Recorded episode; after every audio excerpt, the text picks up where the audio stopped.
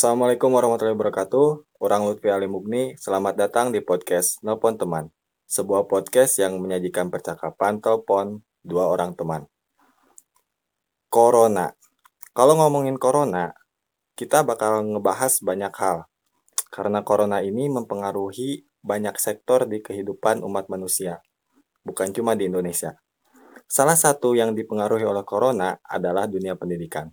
Nah, di episode kali ini orang bakal ngomongin soal pendidikan bareng salah satu teman orang yang berprofesi sebagai seorang guru. Mutiara Eka Betari. Halo Mut, apa kabar? Halo, baik. Baik, siap. Alhamdulillah. Alhamdulillah ya.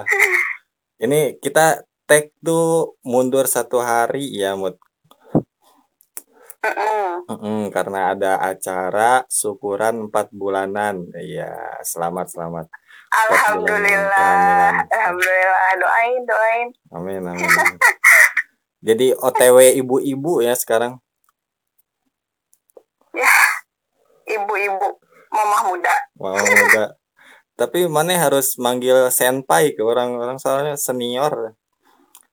Mm-mm, Sangat senior ini, masya Allah. Sangat senior di bidang memproduksi anak ini senior banget. Masya Allah, masya Allah. Masya Allah. Nah ngomong-ngomong gue guru, guru. Oh kudu, kudu guru. Ngomong-ngomong soal ini apa soal jadi orang tua nih ya. Eh jadi orang Ya. tua tuh bikin orang agak concern sama pendidikan gitu. Jadi apa ya agak peka lah, agak memperhatikan gitu. Dan bagaimanapun di Hmm. masa depan kan pasti anak orang sekolah kan ya Mut. Nah, Iya, betul. Nah, diperhatikan-perhatikan ya corona i- ini teh bikin perubahan gede gitu di dunia pendidikan. Jadi Indonesia itu belajar eh, pembelajaran jarak jauh gitu buat dunia pendidikannya. Nah, menurut orang kan memperhatikan eh, yang deket-deket nih eh, adik orang lah kalau ke sekolah tuh ke gedung sekolah ya cuma seminggu Mm-mm. sekali. Sisanya dia tuh belajar di rumah dan direkomendasiin buat eh, berkelompok di rumahnya. Nah, eh, berkelompok terus paling dia update WA doang ke gurunya gitu. Terus seminggu sekali ke sekolah mungkin setor hasil dia belajar entah gimana. Terus eh, beberapa tetangga lagi gitu yang dikontrakan orang gitu. Tetangga-tetangga itu ada yang mereka tuh kayak berkelompok terus nyari satu rumah gitu yang memadai buat nampung kelompok. Jadi kelompoknya kelompok besar kayaknya sekelas deh itu. Sekelas gitu. Memadai mereka belajar di sana sampai timbul anekdot sekolah dikosongin, rumah kosong di pakai sekolah gitu. Mm-mm, Iya. kayak gitu. Padahal kan esensinya belajar di rumah kan buat physical distancing ya gitu. Nah, nantilah Iya, itu mah silakan ditanggapi ta. Terus ada juga kabar eh, guru visit gitu ya. Guru yang visit ke rumah-rumah gitu ya. Nah, sebenarnya gimana sih eh, instruksi yang guru terima? Mana kan guru guru guru apa sih mana? Mut Guru kelas. SD ya? Guru kelas ngajar, ngajar Hmm. semua pelajaran. Iya iya tak sebenarnya instruksi yang mana terima sebagai seorang guru gimana sih gitu eh, sistemnya Nah, sebetulnya pemerintah kan eh, menetapkan banyak kebijakan sesuai dengan zona itu zona corona teh ya oh gitu Eh, yang kan ada zona hmm, zona Merah. kuning Hmm. zona hijau dan lain-lain nah itu teh eh apa beda-beda gitu kebijakannya beda-beda setiap daerah oh berarti itu yang megang Gitu. kebijakan turunnya dari daerah ya nggak dari pusat ya itu mah nah enggak tiap kota dan kabupaten sebetulnya hmm, Nah kan Bandung mah pernah zona merah. Kan Ciamis mah perasaan nggak pernah ya. Nggak Nah. pernah zona merah. enggak enggak kuning paling mentok Iya tapi ada gitu ya. Tapi ada yang kena gitu. Ah, Nah itu kan berbeda-beda oh gitu kebijakannya. Sebetulnya memang kalau yang pernah mencapai zona merah itu sama sekali tidak diperbolehkan bertatap muka gitu. Bertatap muka. Antar murid kalau berkelompok gitu juga gak boleh ya? Ya Hmm, iya betul. Jadi di pemerintah kota Bandung sendiri ada dua sekarang mah ada dua eh, apa sistem. kebijakan. Hmm, yang pertama ada luar jaringan mm-mm. maksudnya gimana luar yang jaringan? kedua dalam jaringan gitu Hmm, maksudnya gimana tuh luar Nah. jaringan apa Nah. jaringan? ya dalam jaringan tuh kayak eh pokoknya mah yang pakai internet weh oh itu dalam jaringan Iya, mm, terserah mau pakai Google Form, pakai WA, via telepon dan lain-lain. Hmm, hmm, hmm. Nah, kalau yang luar jaringan itu yang benar-benar eh, siswa siswa dan orang tuanya itu keterbatasan gadget misalnya gitu. oh gitu oh nah, luar Mm, iya luar jaringan itu, luar jaringan itu di antaranya ada tadi kunjungan guru gitu. Oh, berarti yang tak itu kan anget banget tuh apa kayak PJJ itu tuh nggak apa Nggak efektif karena nggak semua orang punya gadget gitu, nggak semua orang punya akses Betul. internet. Oh, jadi ada kebijakan yang luar jaringan ya, Mut. Iya, sebetulnya. Hmm, hmm. Jadi luar jaringan itu juga dibagi beberapa gitu ya. Karena kan kalau di daerah lain misalnya di Ciamis boleh berkelompok. Hmm, hmm. Nah, di Bandung sama sekali tidak boleh. Oh, di Bandung masih zona merah Kak, mungkin. Iya, Hmm, iya karena masih hangat lah gitu di Bandung teh. Udah mah kota besar, terus banyak yang kena gitu. Oh, jadi nggak ada tuh yang kayak orang Terus? ceritain tadi ya di Bandung. Gak ada. Jadi Hmm. kebijakan di Bandung mah sendiri-sendiri. Jadi benar-benar eh, kan di Bandung mah istilahnya eh, hanya sekian persen lah, hanya sangat sangat sedikit gitu, sangat sedikit eh, apa warga yang tidak memiliki gadget gitu. Hmm, iya iya iya. Jadi disiasatinya pemerintah ya udah apa home visitnya gitu seorang-seorang aja. Gitu. Jadi untuk, untuk berkelompok itu Nah, tapi jadi Iya, jadi butuh sendiri. tenaga guru yang banyak berarti ya. Pelaksananya Nah, gimana iya sih? gantian biasanya. Mm-mm. Hmm, Gantian misalnya kan eh kan sebetulnya pembelajaran ketika pandemi saat dan dan ketika biasa gitu, ah, pembelajaran tatap muka biasa sebetulnya. Jadi pemerintah itu tidak menetapkan ketuntasan maksimal gitu. ah gitu. Oh iya, Iya, jadi sekedar ya jadi sekedar anak-anak itu memiliki pengalaman belajar gitu. Jangan sampai tidak belajar sama sekali lah gitu.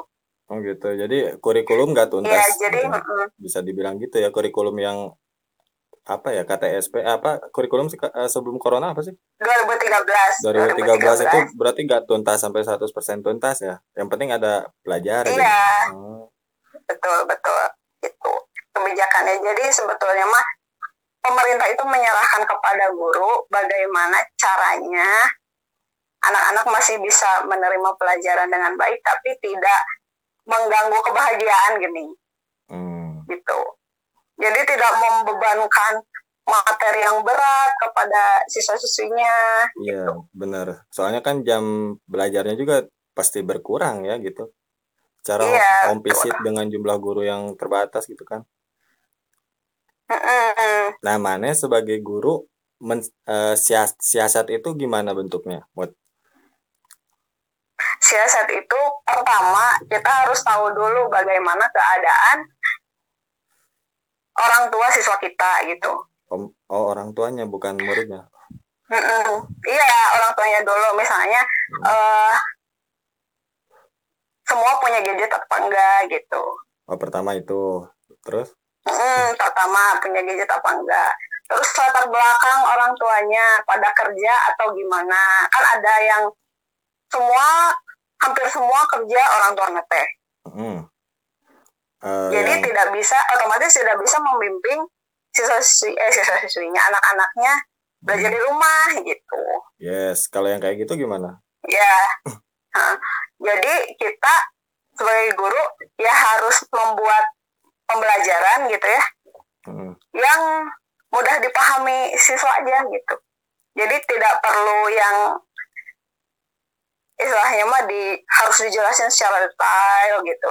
Jadi kita membuat sebuah modul yang benar-benar ramah anak gitu. Eh, yang sangat mudah dipahami misalnya gitu.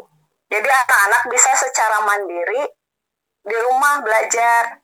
oh tujuannya biar mereka biasa belajar sendiri gitu ya. Mm-mm, Karena- Iya iya. Keterbatasan. Tapi itu. kebanyakan sih ya. Tapi kebanyakan kalau misalnya orang tuanya bekerja paling anak-anak belajarnya sore ketika ada orang tuanya. Eh, jadi kalau orang tuanya yang nggak eh, kerja, berarti modulnya berbeda gitu ya. Hmm, enggak juga sih. Jadi kita lihat presentasinya gitu. Oh presentasinya itu cara dapat. Ya apakah Oh. Iya apakah kebanyakan tidak bisa membimbing anak-anaknya atau kebanyakan bisa gitu. Jadi kita pokoknya cari jalan tengah aja supaya semua anak itu mendapatkan pelajaran yang sama, hak yang sama dalam belajar, tapi merekanya tidak merasa dipersulit gitu. Hmm. Nah sejauh ini pelaksanaannya gimana Mut? Eh, seefektif sekolah biasa atau gimana gitu?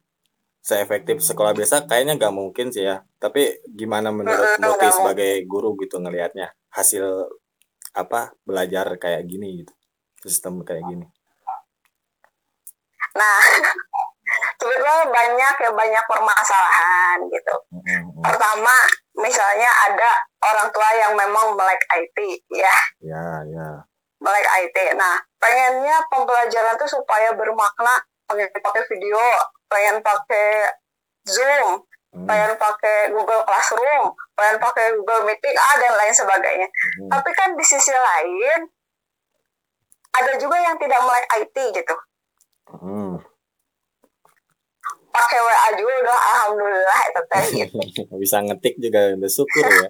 Ah, ah, udah bisa kirim-kirim file juga udah masya Allah udah alhamdulillah gitu. Kayaknya Nah, bisa buka kunci Android juga udah syukur ya pola Android syukur. Ah, ah, ah. terus terus Kadang, gimana? aduh punten ibu HP nang ngeheng aduh punten ibu gini gini gini Siap, gitu siap. Orang tua soalnya. jadi- terus Mm-mm. ya jadi yang menjadi kesulitan efektifnya itu itu gitu ah, ah. jadi kita tidak bisa menggunakan berbagai aplikasi gitu untuk satu memudahkan. tujuan pembelajaran Mhm. Mm-mm.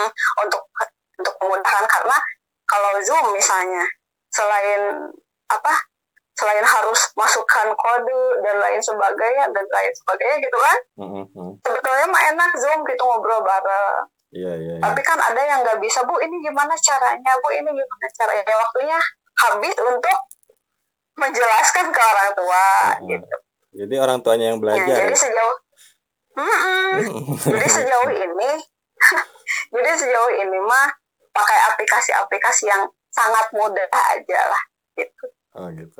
Ah, ya tapi di kalau ditanya efektif tidak efektif mah ya begitulah. Ah, ah. Pasti sih ya. kalau hanya belajar kan ya kalau hanya belajar kan sekolah bukan tempatnya untuk hanya belajar gitu kan. Sekolah kan lembaga pendidikan. Mm, jadi mungkin anak-anak tuh menerima materi mah tapi pendidikan enggak gitu. Oh gitu. gitu. Nah ini Ya, kan jadi kan anak-anak kan eh, anak-anak kan tidak hanya belajar di sekolah tapi perlu bertemu dengan orang, perlu bersosialisasi dengan orang lain, terus perlu belajar bagaimana caranya bersikap kepada anak yang lebih tuh. besar misalnya kakak kelasnya, kepada adik kelasnya bagaimana bersikap, kepada guru-gurunya dan lain sebagainya. Kan di rumah mungkin hanya terbatas ibu, bapak gitu sama adik misalnya kan beda interaksinya gitu. Oh gitu. Ketika Muti bilang nggak efektif, eh, salah satu yang tidak efektif itu dari segi itunya gitu ya. Jadi kemampuan Iya sosialnya. dari ya. segi Mm, ya pendidikannya. siap siap siap. Nah, eh, ngelihat efektif nggak efektif. Terus uh, kemarin itu sempat ada isu bahwa PJJ ini mau jadi permanen nih. Ada kan isu itu gitu, Iya. yang Nadim bilang kayak gitu. Mm-mm. Pak Nadim bilang kayak gitu gitu. Nah, menurut uh, Muti nih uh, setuju gak sih kalau PJJ ini dijadiin permanen gitu sebagai seorang guru? Ya pasti tidak. Hmm, Karena tadi ngelihat itu, ngelihat hal itu, ngelihat ketidak-efektifan itu ya. iya ketidakefektifan pendidikan lah gitu. Tapi ini Kalau ada belajar mah hmm, semua orang juga bisa belajar. Sekarang eh, anak-anak mau belajar pakai Google juga mereka bisa sendiri sebetulnya. Bisa mencari sendiri di YouTube banyak dan lain sebagainya. Tapi kan pendidikan gitu, pendidikan ya semuanya pokoknya mah belajar bersosialisasi gitu. oh, Pendidikan karakter tidak bisa didapatkan dari media-media tersebut gitu. Oke oke. Eh, tapi ada apa sih statement Pak Nadim yang menarik nih, Mut? Katanya eh jadi harus ada satu pengorbanan gitu kayak efektivitas belajar oke kita korbankan dengan eh, PJJ dipermanenkan. Efektivitas belajar dikorbankan. Tapi kita itu ber- eh, belajar untuk beradaptasi dengan teknologi. Gitu kata Pak Nadim. Iya betul. Ah, di mana tek- teknologi ini kan eh, sangat apa ya, sangat powerful gitu buat eh, di era 4.0 ini kan sangat powerful ke- ketika kita menguasai teknologi dan eh, negara kita ini beradaptasi dengan teknologi dengan adanya PJJ ini. Nah, orang tua aja belajar Iya main betul. Zoom, belajar WA gitu kan. Mereka upgrade gitu secara teknologi. Nah, eh, Muti menanggapinya gimana sih itu? Bukannya itu suatu yang positif atau gimana gitu?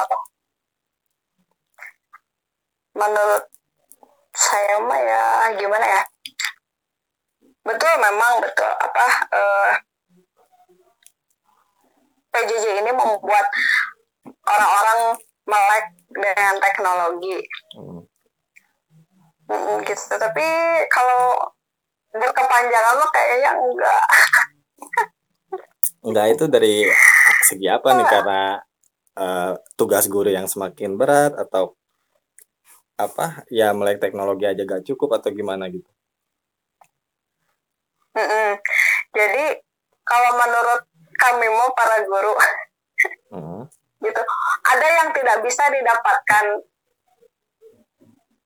umat manusia gitu dari teknologi aja Nah, kalau menurut saya sih.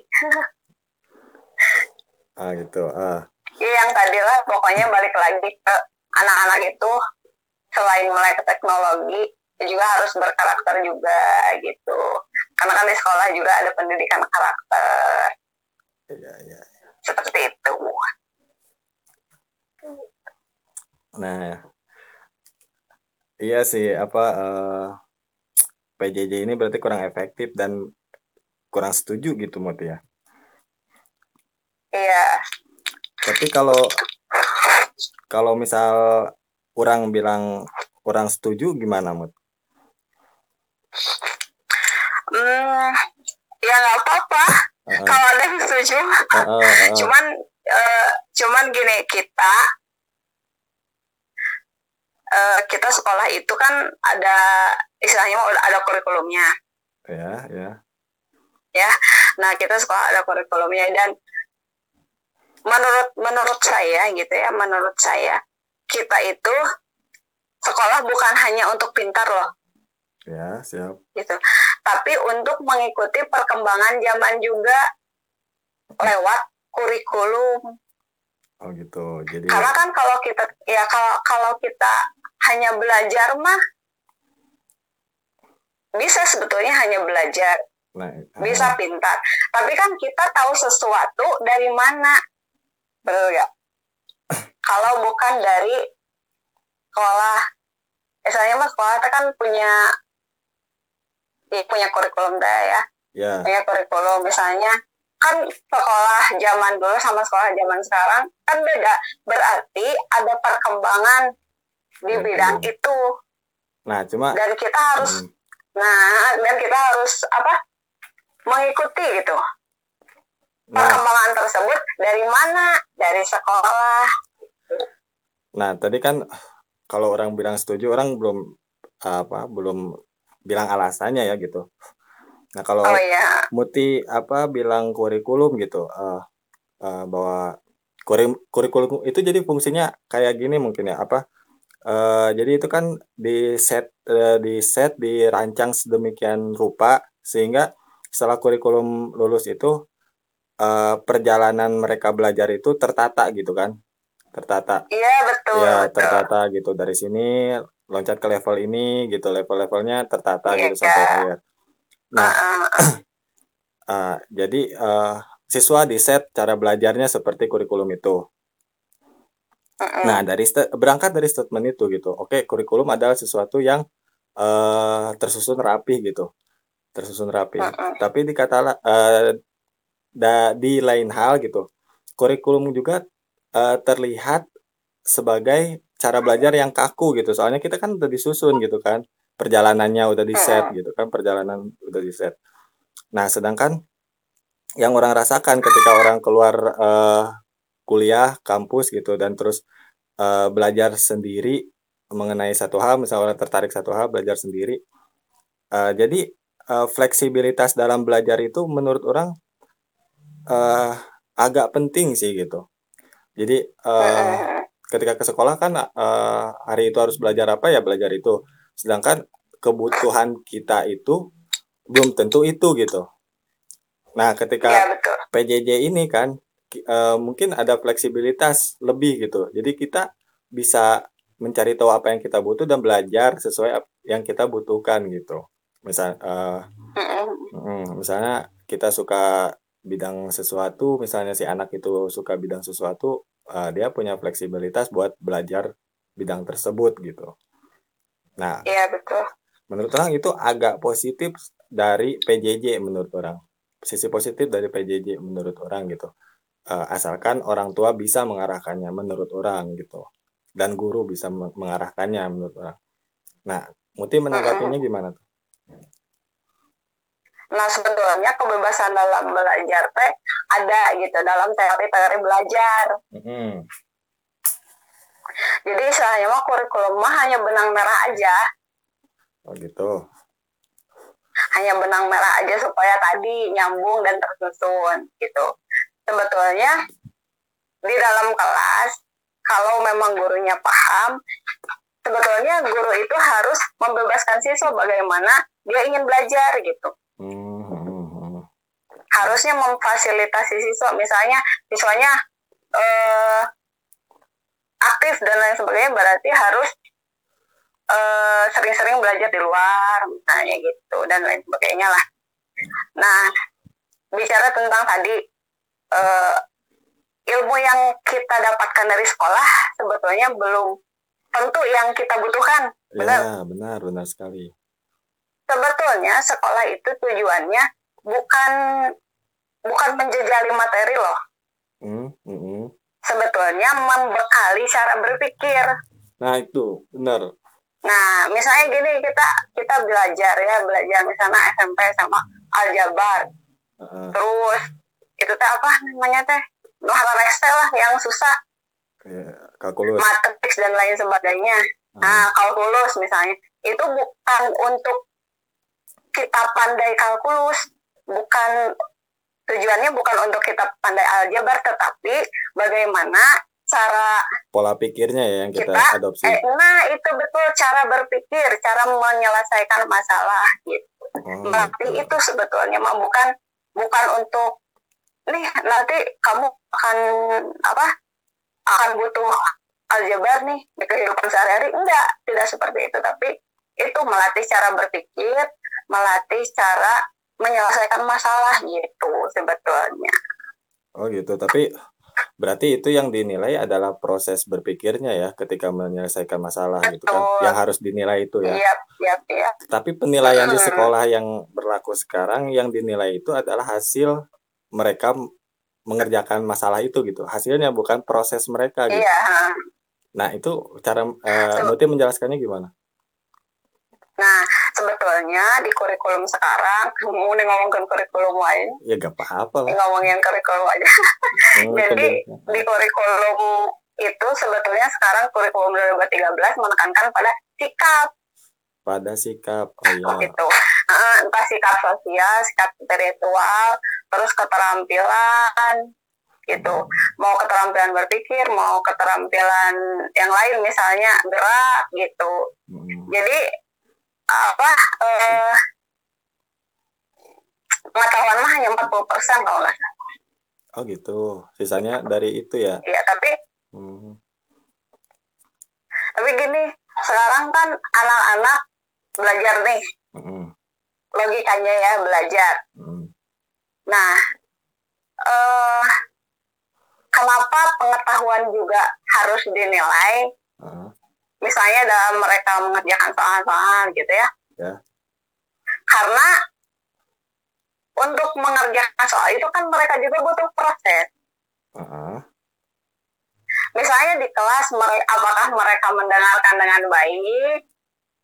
Oke ah, nah atau kan ada perbedaan ya. Misalnya yang mendengarkan dengan baik yang menyimak mah pasti bisa kan?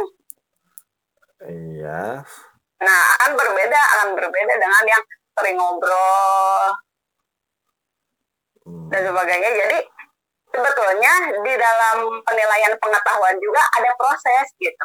Jadi proses tidak bisa dilepaskan. Oh gitu.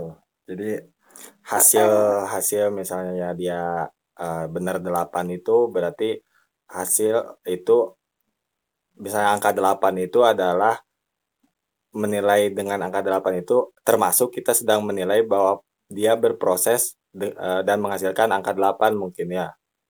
betul Ah. betul karena kan misalnya misalnya kalau ada ulangan Hmm, kan yang belajar di rumah dengan giat pasti hasilnya berbeda dengan tidak belajar misalnya atau malas-malesan kan pasti beda gitu jadi sebetulnya pengetahuan sikap keterampilan itu tidak bisa dilepaskan satu sama lain gitu Oke oke oke. tidak bisa dipisahkan lah Hmm.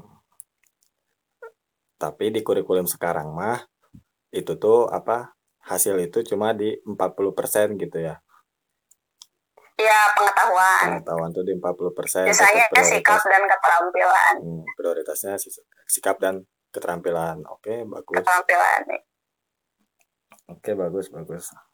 Agak optimis lah dengan apa nanti anak orang dididik lah.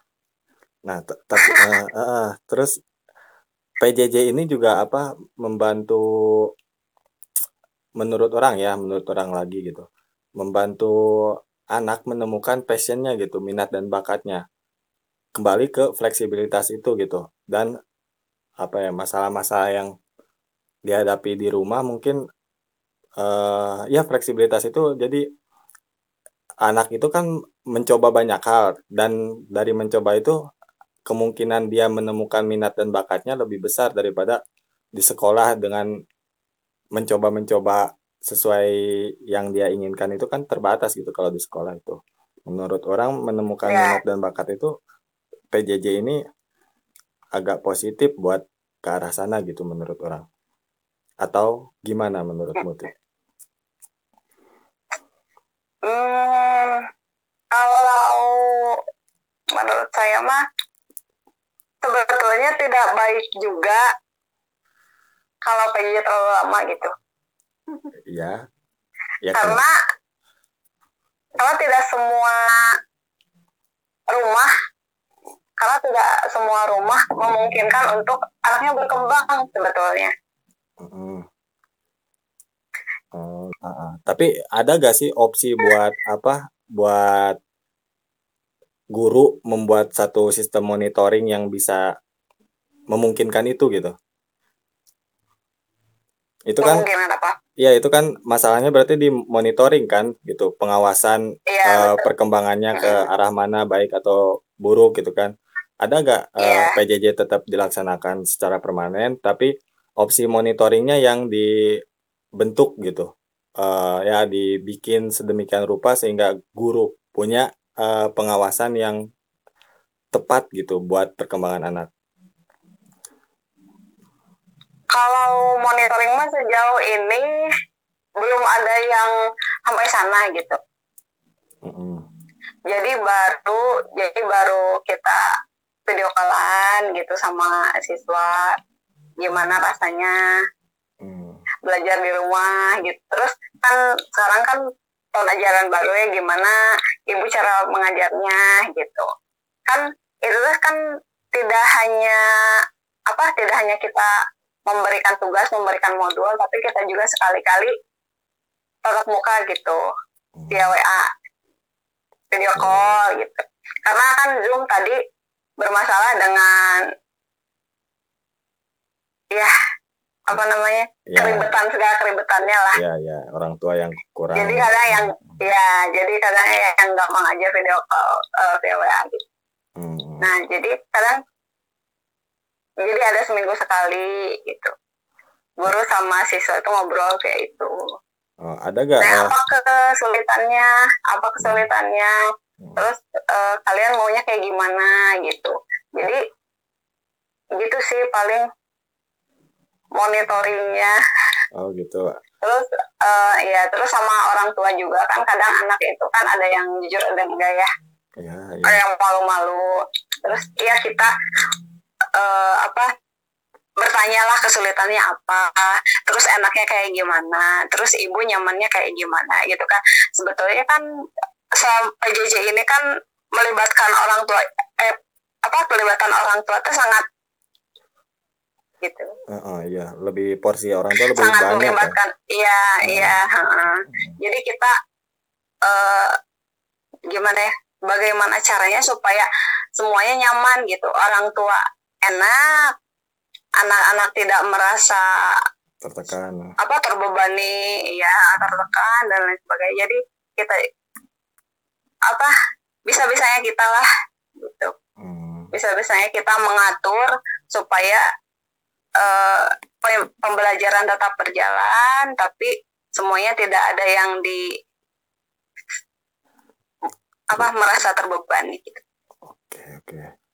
Eh, pernah gak Muti nanya apa ke muridnya misalnya eh, apa bisa apa aja sih selain di sekolah misalnya gimana ya maksud orang siapa tahu dia pelajaran sekolah eh, ternyata nggak bisa tapi dengan PJJ dan fleksibilitas dia dalam belajar dia tiba-tiba bilang aku bu sudah bisa coding sekarang misalnya sudah sudah bisa ngedesain logo misalnya atau sudah bisa apa ya eh, ternak lele misalnya gitu kan.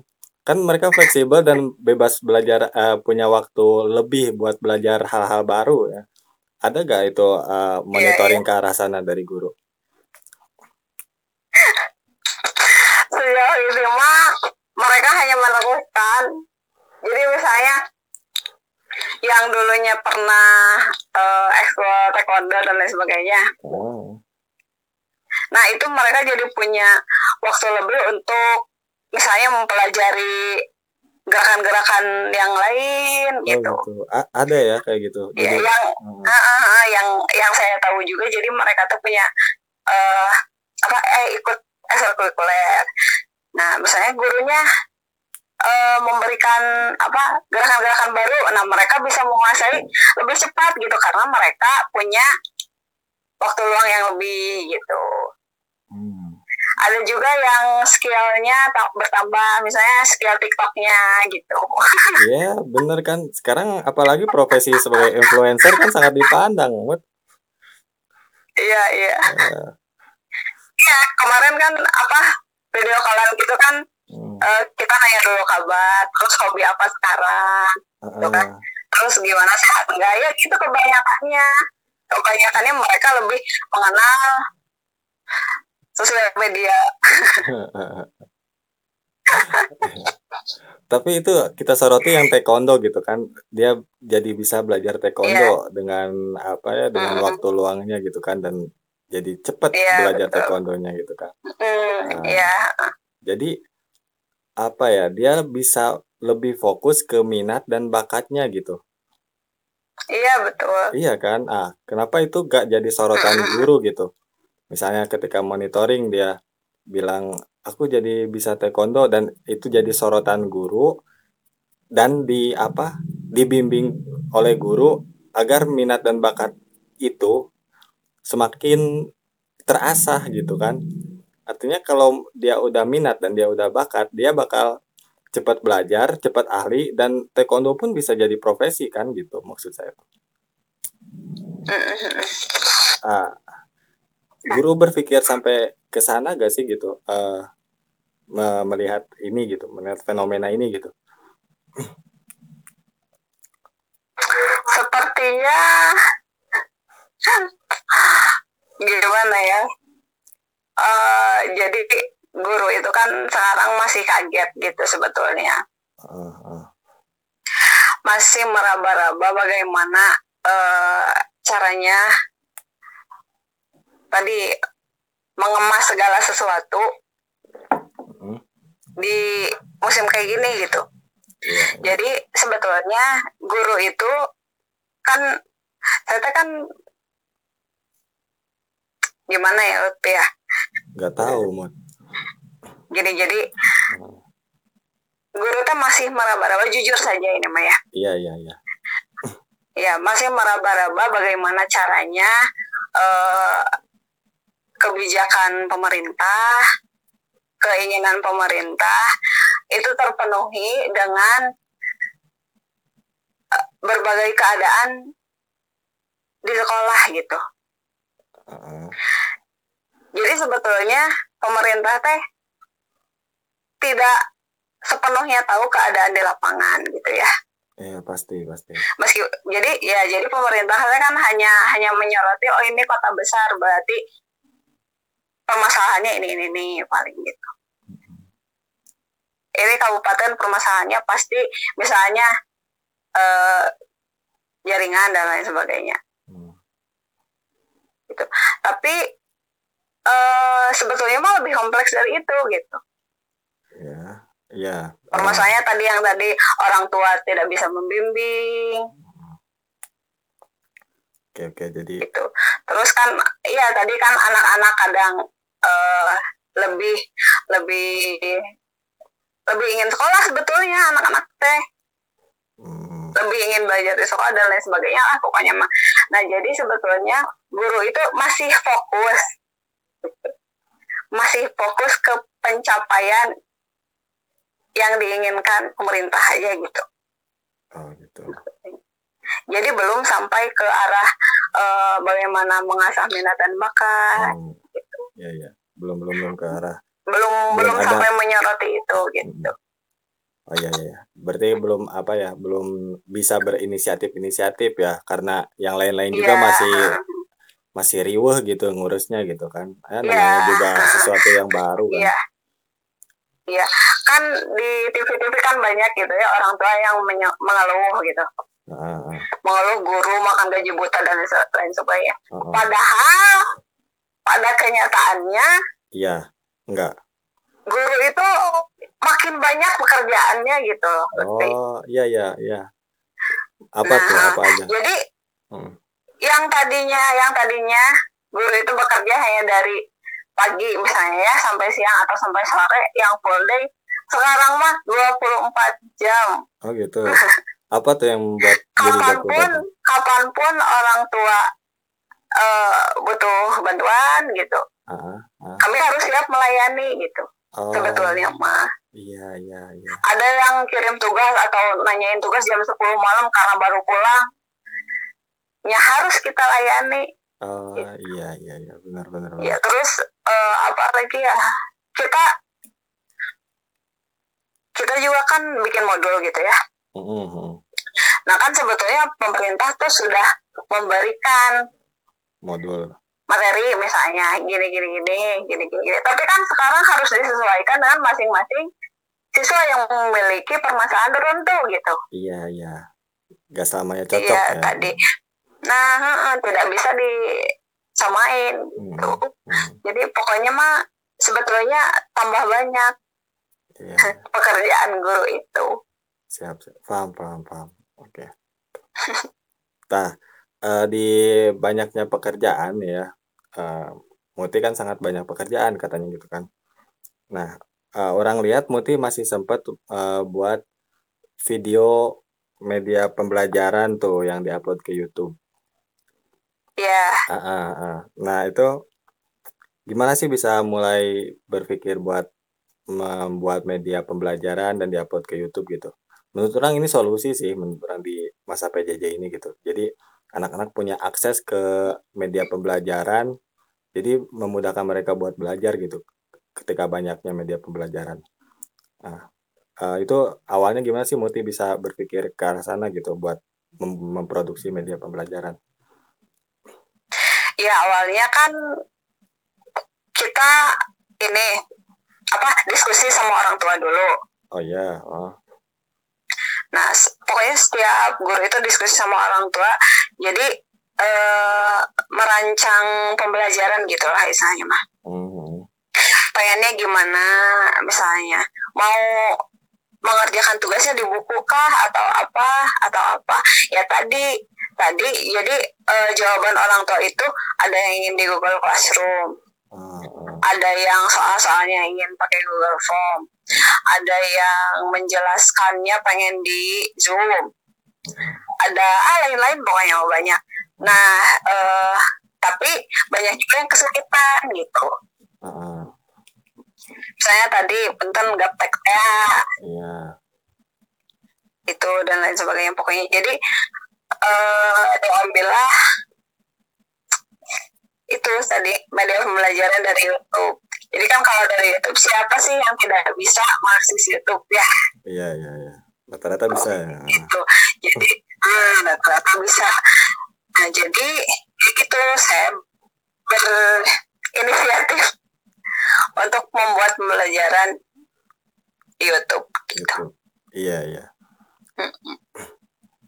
Nah, jadi ya kalau udah disimpan di YouTube kan misalnya di Muti menginstruksikan misalnya satu orang buat download misalnya terus bagi-bagiin ke teman-teman kan bisa kan ya.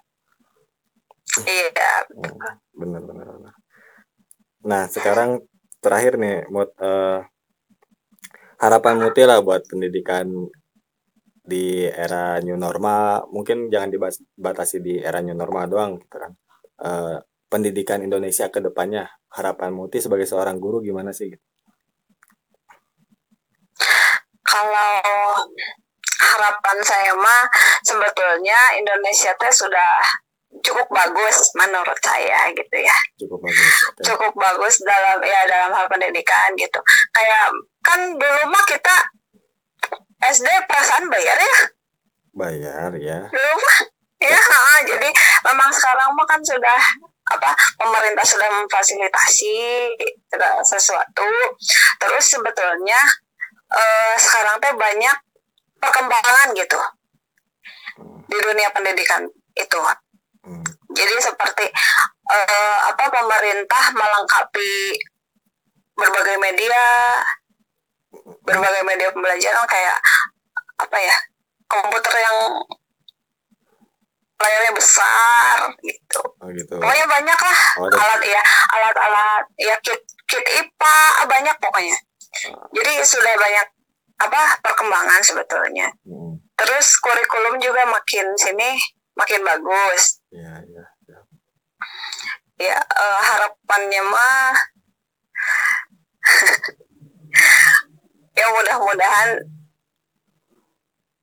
jadi gimana ya kurikulum sebagus apa pun gitu kalau kalau apa SDM-nya tidak berkolaborasi okay. itu tetap aja hasilnya tidak maksimal jadi kalau harapan saya mah mudah-mudahan apa warga Indonesia, pemerintah, guru, siswa itu ikut berpartisipasi. Semakin melek lah, ya semakin melek terhadap pendidikan gitu. Ya, orang tua semakin mendukung gitu. Terus guru-guru semakin ingin banyak belajar untuk mengembangkan kapasitasnya. Apa? Ya, profesinya gitu. Hmm.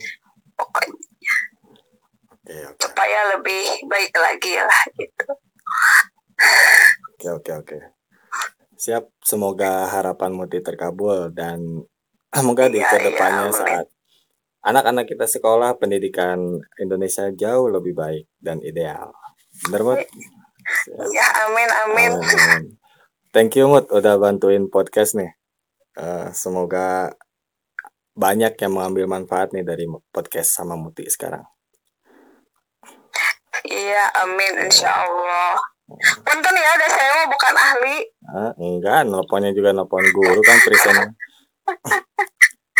Hanya berpendapat. Siap, siap. Thank you Mut. Selamat sekali lagi itu eh, Yo. kehamilan anak pertamanya. Semoga lancar.